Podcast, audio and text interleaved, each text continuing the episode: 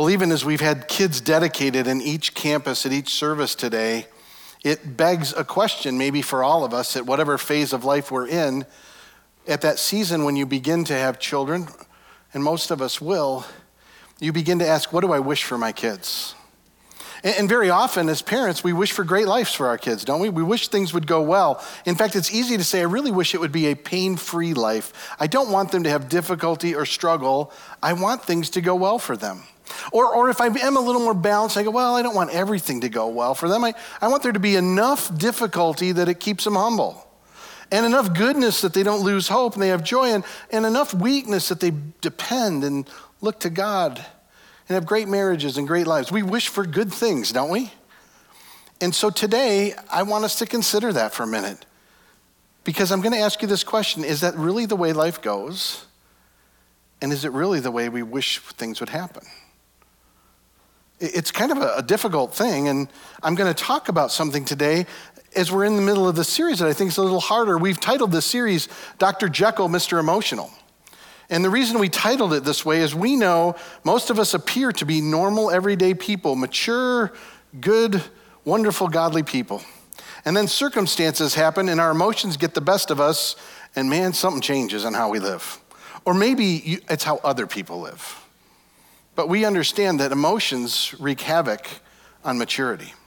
And what we've been dealing with in this series, if you haven't been with us, is the idea that growing up in Christ, and part of our mission, we say, is growing together in Christ after we discover his radical love, means we mature. And what we've said in this series is it's not something we separate. We don't spiritually mature and mentally mature, but not emotionally mature. And yet, emotional maturity is really difficult and it's been something that the church has often missed and society misses. And so today we're going to look at a particular facet of the difficulties of life. And I think even fittingly, I remember we were first doing this, I'm like, so on child dedication, I'm going to look at grief and loss. You're welcome. And yet I think about it as something even from an early age, appropriately, we need to begin to prepare for. Because life is not all easy and wonderful and good, is it? So uh, let me take you back to one of my early experiences with things that were difficult. I had graduated from uh, Hope and I was in my first uh, role in social work. I entered into this job. It was, uh, it was a combination in foster care with, with case management and clinical work. So you provided treatment and case management. I would have 10 teenagers. Every one of them had been through chronic and difficult kinds of abuse situations. Things, if I shared the detail of, or just your heart would break. And the first week, I would meet with each one of them with their previous worker. She was transitioning out. It was kind of a place for them to see her and have a, a wonderful goodbye and then have me enter in. And fascinating, the first one I went to, we picked up this young high school kid. Actually, he was attending Grand Haven High School at the time. We picked him up and drove him back to his, his foster home. And she was telling me all the great things going on in his life. He'd really been making some transformation. We got into the home and found out he had just blown up at school all week. And the, and the foster parents blew up about that. And then he blew up at her and blew up at me and ran out. I thought, well, welcome to social work. It was difficult. Went to the next one. And oddly enough, it was a different circumstance. This was a young teenage girl, and went in with her to her home, and she and a, a roommate began to blow up at one another, and they had been doing fine. Came out of nowhere. And this social worker was leaving in her, I think, cruelness, she would say wisdom, turns to me and goes, Well, what do you think we should do about this, Pete? Now, I haven't dealt with a single situation. It's all been kind of philosophical at this point. What am I going to do? And I wish I could share the details, but you don't want to know. So in my wisdom, I think, in this moment, I believe God gave me this. I said to the foster mother, Hey, what do you think we should do? Now, she was smart and she knew what to do. So I appeared wise because I asked her for help because I had no idea what to do. Now, what followed were eight more blowups. And it wouldn't be till years later I realized this. But in essence, what was happening in every situation was these young adolescents had someone they were very close to, their worker. And they were having to say goodbye to someone that they cared about and couldn't face another loss. And then they had to say hello to someone they didn't know, nor were sure they wanted to know. Now, I tell you that because, in essence, that is grief. When we hit loss, we have to say goodbye to what is wonderful and known and say hello to what is unknown and unfamiliar. And today we're going to look into what it means to deal and grow through grief. And believe me, this is something we have to get acclimated to in our life. And it is very contradictory to our culture, isn't it? I mean, come on. What, what do we say about life here? In fact, you know what? If you're blessed, life's good and it's without problems. I am so blessed. I mean, come on. Great family, great job. I'm great. It's just good. Didn't Jesus just want things to be good? That's how we kind of perceive life. Let me just take you into the scriptures and we'll go through a few. This is one that's it's called Ecclesiastes. It's written by a man named Solomon. In the midst of what's going on, he's had everything you can imagine. And he kind of speaks of how all these things he's run after are like a chasing in the wind. He calls them meaningless. And he begins in one of the parts of this letter to describe different things in life, how everything has its own season, everything has its own circumstance. You know, like there's a time to sow and a time to reap. And then he says this in the midst of this series of them. He says there's a time to weep and a time to laugh, a time to mourn and a time to dance. In other words, grief and loss are part of life, and joy and happiness are part of life. But let's be clear we only like joy and happiness. Isn't that true of us today? I mean, this is one of the things that breaks my heart, but this is common for Christians in our culture. When life becomes difficult, we say God must not be good. In its worst iteration, this is an atheistic argument. They say if God's good and if he's powerful, he'd make life easy and wonderful. So if it's not easy and wonderful, he's either not powerful or not good. Gotcha, he can't be real. That's not true. But it is a false premise, and it's one we live in our culture, particularly today. And what I want to invite you into is what it might look like to say goodbye and say hello, to live in sorrow and live in hope. And so, with that, we're going to look at one particular letter that Paul writes to the early church. If you're not familiar with Paul, Paul is a man that was named Saul from birth. He was a Israelite and a Pharisee of Pharisees. He was very committed to the Jewish way. And when Jesus rose from the dead and people were talking about it, Saul wanted that not to keep going. So he began to persecute Christians. We today would call him a terrorist. He went after them, marked, put them in prison, killed them, did all sorts of horrible things. And then ultimately, he has this defining moment where God reveals himself. Jesus asks why he's persecuting him mystically through a vision. And all sorts of other things happen I can't get into. And he turns and becomes this great champion for Christianity. And he begins to go all throughout Asia Minor to this Greco Roman culture and just communicate about who Jesus is. And he begin, they begin to see the power of God as he communicates it, by the way. And then after these churches begin to grow in these cities, he writes letters back to them to give them good advice as they're struggling. So this is one of those letters to a church in Corinth. And listen to how he speaks about life. He says we have this treasure in jars of clay. In other words, we are vulnerable human beings in these broken jars.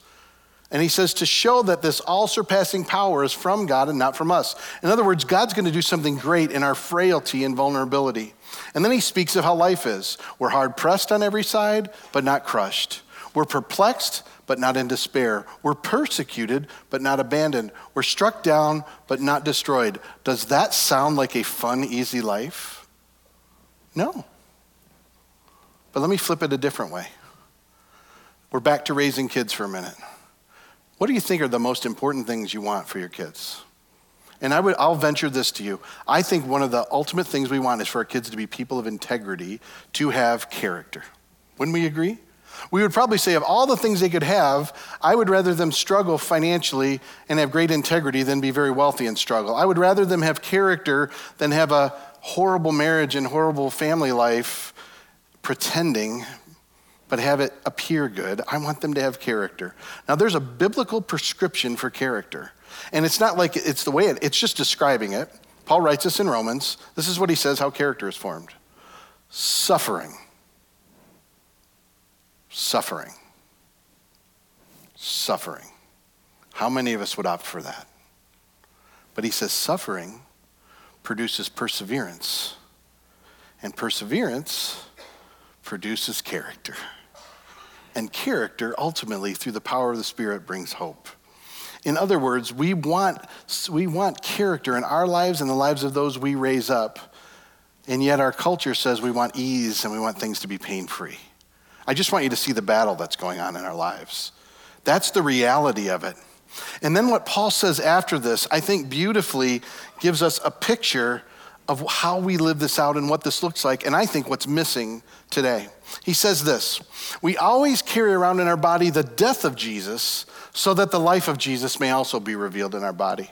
For we who are alive are always being given over to death for Jesus' sake, so that his life may also be revealed in our mortal bodies. In other words, you and I live in the death of Jesus in saying goodbye, and we live in the life of Jesus in saying hello.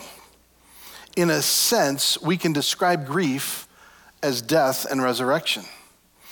And here's the problem with how we handle grief today we only want to talk about resurrection. Uh, I'll, give you a common thing that happens when, and this is my own doing of funerals, and, and I don't mean this as a disparaging, there are wonderful things in it, but what misses, it concerns me. Oftentimes, what I'll hear is, hey, we're having a funeral, uh, let's make this a celebration. Which is great, we should celebrate the life. But translates, and that's code for, let's not talk about what's difficult. Let's not talk about the grief. I only want to celebrate. Do you know how long our works typically give us out of grief to grieve? If you're in a good place, three days. No problem. I just lost someone very close to me. Three days, I'm good to go. Let me get back at the shop. I, I want you to understand we don't know how to grieve in our culture. We immediately want to move to resurrection. And, and then we say things that make it worse. Have you ever had somebody who loses someone young in their family? They go, hey, you shouldn't feel bad. God must have needed an angel. Oh, I feel better already. I'm sure God needed that. I don't know why I feel sad. Why would I feel sad? You just took all that pain away. I, have heard people say things like, God works everything together for good for those who love him. That's true. I don't feel it right now, but thanks. Took away my pain today. You're getting a picture for me? In Jesus' day, in the Jewish culture, it's commonly today called Shiva. They spent the first part of the time just sitting by the family, not saying a word. For those early weeks, they were just present because guess what people need when they're in grief? Connection. That's all they need. And over the course of a year, they had formal grief where very slowly people began to re enter the community of faith. And when they first entered, they didn't do anything. Have you ever seen this? Someone's in grief. Do you know that when people are in grief, they don't enjoy singing about the greatness of God a lot of times? They don't feel it. It's okay. We sing it over them. But man, should they be able to sit in there and have sorrow? You bet they should. I, I want you to get a picture for grief is much bigger than we give it, and we don't ever want to acknowledge it. We want people to move on from it. What do we regularly ask? Are you okay? Oh, yeah, I think they're okay. That's code for have they not acted like they're grieving anymore so we can get on with it and feel good again? And that's other people's grief. That's not even our own. Imagine the mix we get into. And I'm talking specifically now about death, which is the easiest one that we recognize. But in case you don't know, grief is a lot of other pieces. I told you about these young teenagers I worked with, and what I discovered later in this was not that they were so deeply grieved over their caseworker leaving, but that was just another unprocessed grief in their life. And there were lots of them. For example, almost all of them had been abused to such a degree that they just lost their innocence in childhood. Do you know they needed to grieve the loss of their innocence in childhood? They'd lost their parents who hadn't ever really parented them, and they'd lost the reality of what it looked like to be a kid and have parents. They'd lost home after home after home because they were moved from one place to another to another. It was goodbye and hello, goodbye and hello, goodbye and hello. And by the time they got to a caseworker going, it might have been the fifth, and it was just another loss piled on. And I tell you that because we can say this about people who've been through more difficulty, but if you haven't learned to process grief and you haven't learned to live in the death of Jesus, I guarantee you it's troubling to even learn how to live in the resurrection of Jesus. If we can't say goodbye, it's hard to say hello. We just try to keep repressing and moving on. And make no mistake, losses are in lots of areas. One of the aches I have are for people that go through divorce because divorce is a grief that doesn't go away. You don't get to just say goodbye and it's over, especially if you've had kids. You will continue to relate to that person the rest of your life. And you will be reminded of the hurt and the rejection throughout your life. You will grieve again and again and again. Think of the people, child dedication, a beautiful day. I love that we have it. I love dedicating kids. We have people among us who have not been able to have kids. Do you think it's a painful day? When they sit in this and they are reminded as their friends start to have kids, as they see kids doing other things, it just hits them differently. Or the person, as we talk about families, that feels like I'm not finding someone and I'm alone. And the list goes on and on and on.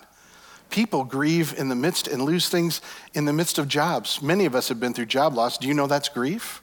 That you grieve the loss of identity and job when you lose something like that. When we move, do you know that can often be grief? Grief is good and bad in this, and we grieve different things. I was remembering today, um, it was 1994, we went through a lot of losses, and one of them was we had a baby pass away at 20 weeks of gestation, and my wife had to deliver Dominique, this little girl, as a stillborn. And not only did I grieve the loss of a child, I grieved the loss of invulnerability because I realized we're vulnerable. I didn't know that before. But I couldn't pretend we weren't. And, and, make no mistake, we grieve good things too. Do you know that when great things happen, the big three often are that people talk about are moving to a new city, getting a new job, and, uh, and basically getting married. And people often do those three together. And they're great, aren't they? I mean, come on, good days. But guess what? There's also loss in every one of those. And we don't act like we should grieve those things. When you get married, you lose your singleness. When you have kids, do you know sometimes you lose the freedom of marriage? Have you ever seen a couple when they suddenly have kids and think, I forgot who you are and what my life would be like for the next 20 years? It's different, but we don't acknowledge those things.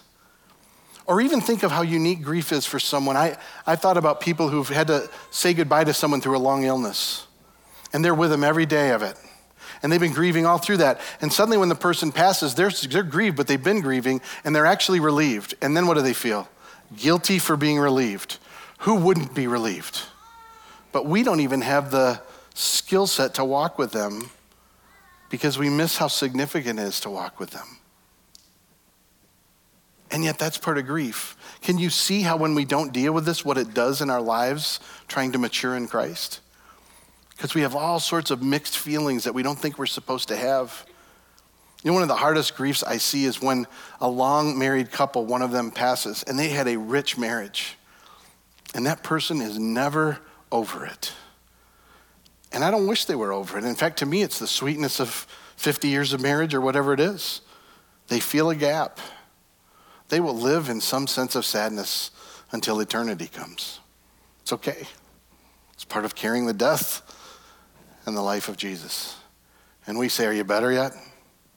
I want you to get a picture that this is something we've lost in the church. We carry the death of Jesus, we say goodbye, and we carry the resurrection of Jesus, we say hello.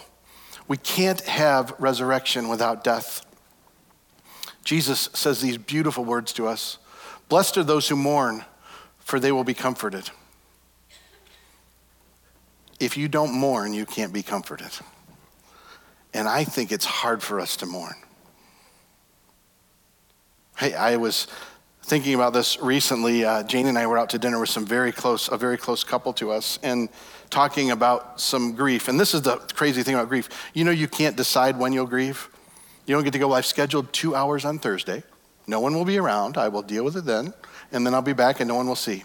So we're out to dinner and I get asked a question and the grief begins to well up and I start crying pretty strongly. I got the ugly face and all that. And the waitress decides, that's a good time to come up and see how dinner's going. Not aware of what I'm doing. So, in my incredible astuteness, I take my menu and put it over here because she can't see behind me. See how well I'm hiding it? Not at all. It didn't work, just in case you wondered. And all I could think of was I couldn't decide when grief would come out. I just had to kind of let it be when it was. And I think sometimes we forget that. We forget to make space and be okay with that because Jesus says, Blessed are those who mourn, for they will be comforted. I want to tell you three simple things I think that will help. And the first is that you just embrace grief. Don't try to decide if it's all good or all bad. And make no mistake, there will be ambivalence in all kinds of grief. There will be great things that still bring you sorrow. There will be difficult things that you find relief in the midst of. And embracing grief means we actually let ourselves mourn. One of the things I've discovered is it takes a lot more energy to repress my emotions than it does to let them out. I just get tired when I'm done. But all of us know, you know, God made us to cry, right? So when you think I shouldn't cry, tell yourself you're made in the image of God, go for it. One of the best things, one of the best images I love in Jesus' story and his life is Lazarus is this friend of his, deep, close friend. He gets word that he's sick and he says, We're going to wait a couple days, we'll go see him. And by the time he gets there, Lazarus has died. Now, Jesus is about to resurrect him and he knows that. So, what would we say in that? Hey, don't cry. Guys, I'm about to fix it. Just let go. Just don't wail. Watch what I'm going to do. Guess what Jesus does when he gets there? By the way, it's the shortest verse in all of Scripture. So, if you want to memorize this, you will now memorize a passage.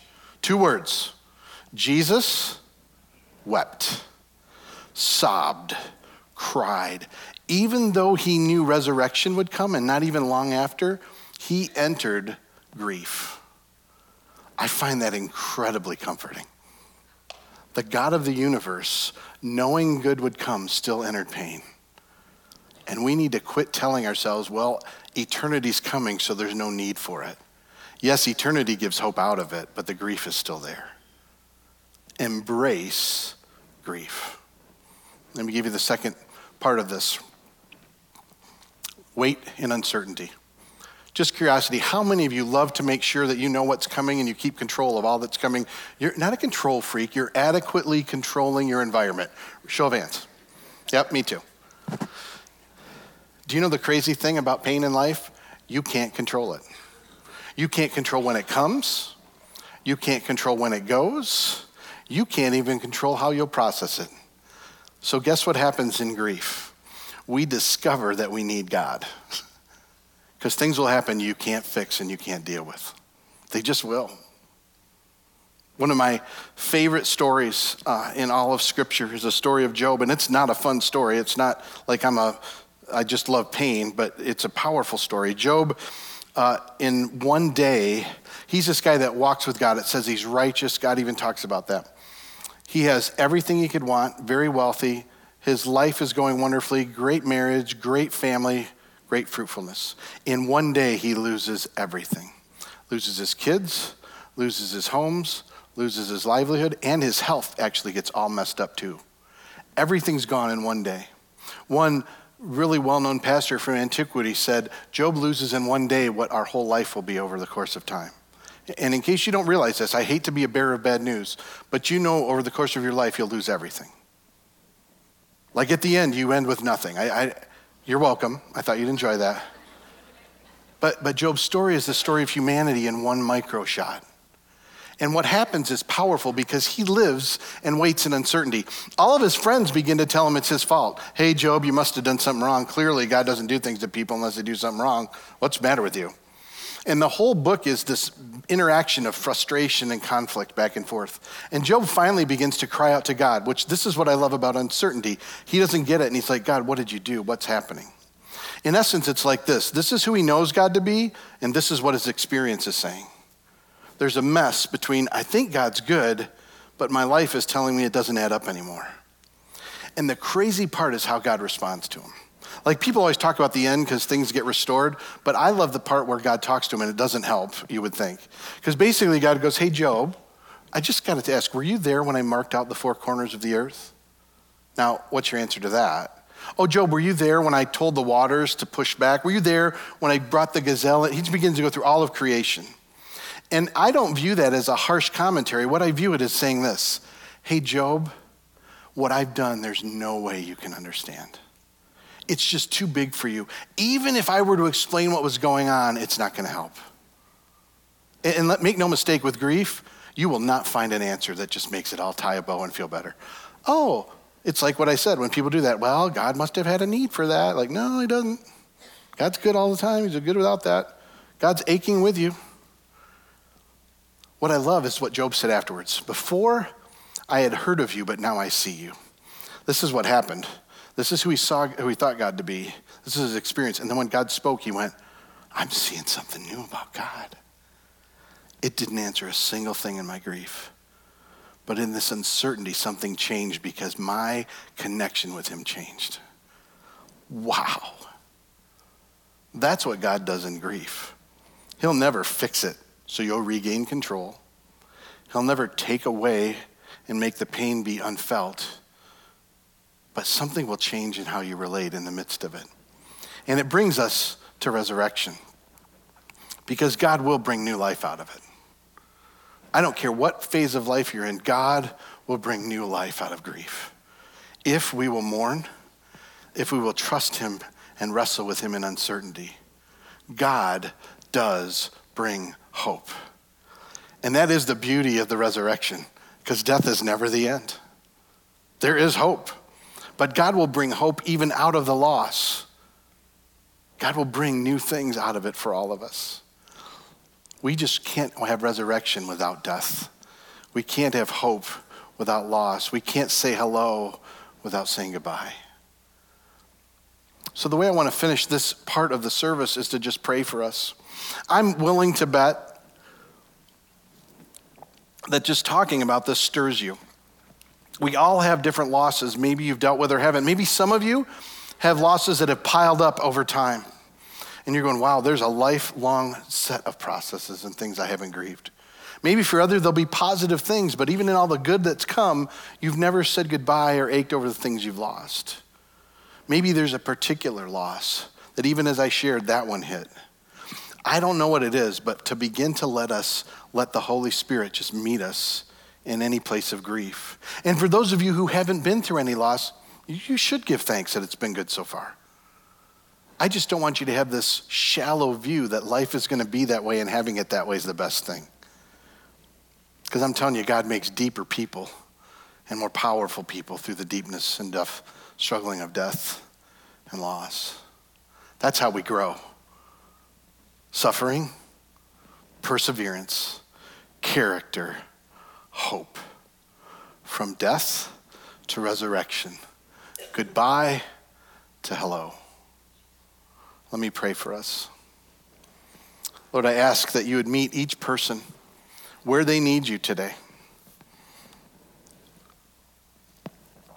I don't pretend to know what they may have left apart, what they've tried to say, I just want to be better and not feel.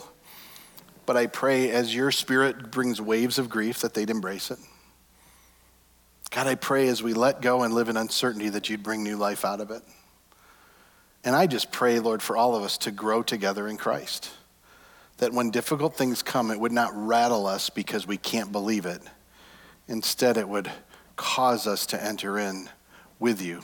That we would carry the death of Jesus and carry the resurrection of Jesus. So, God, mature us.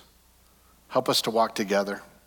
Help us to look to each other and how we can better encourage and help each other in grief and not say, get over it. And Lord, for any in uncertainty right now, let them move from hearing of you to seeing you. And God, show us new life out of our aches. I pray this in your name. Amen.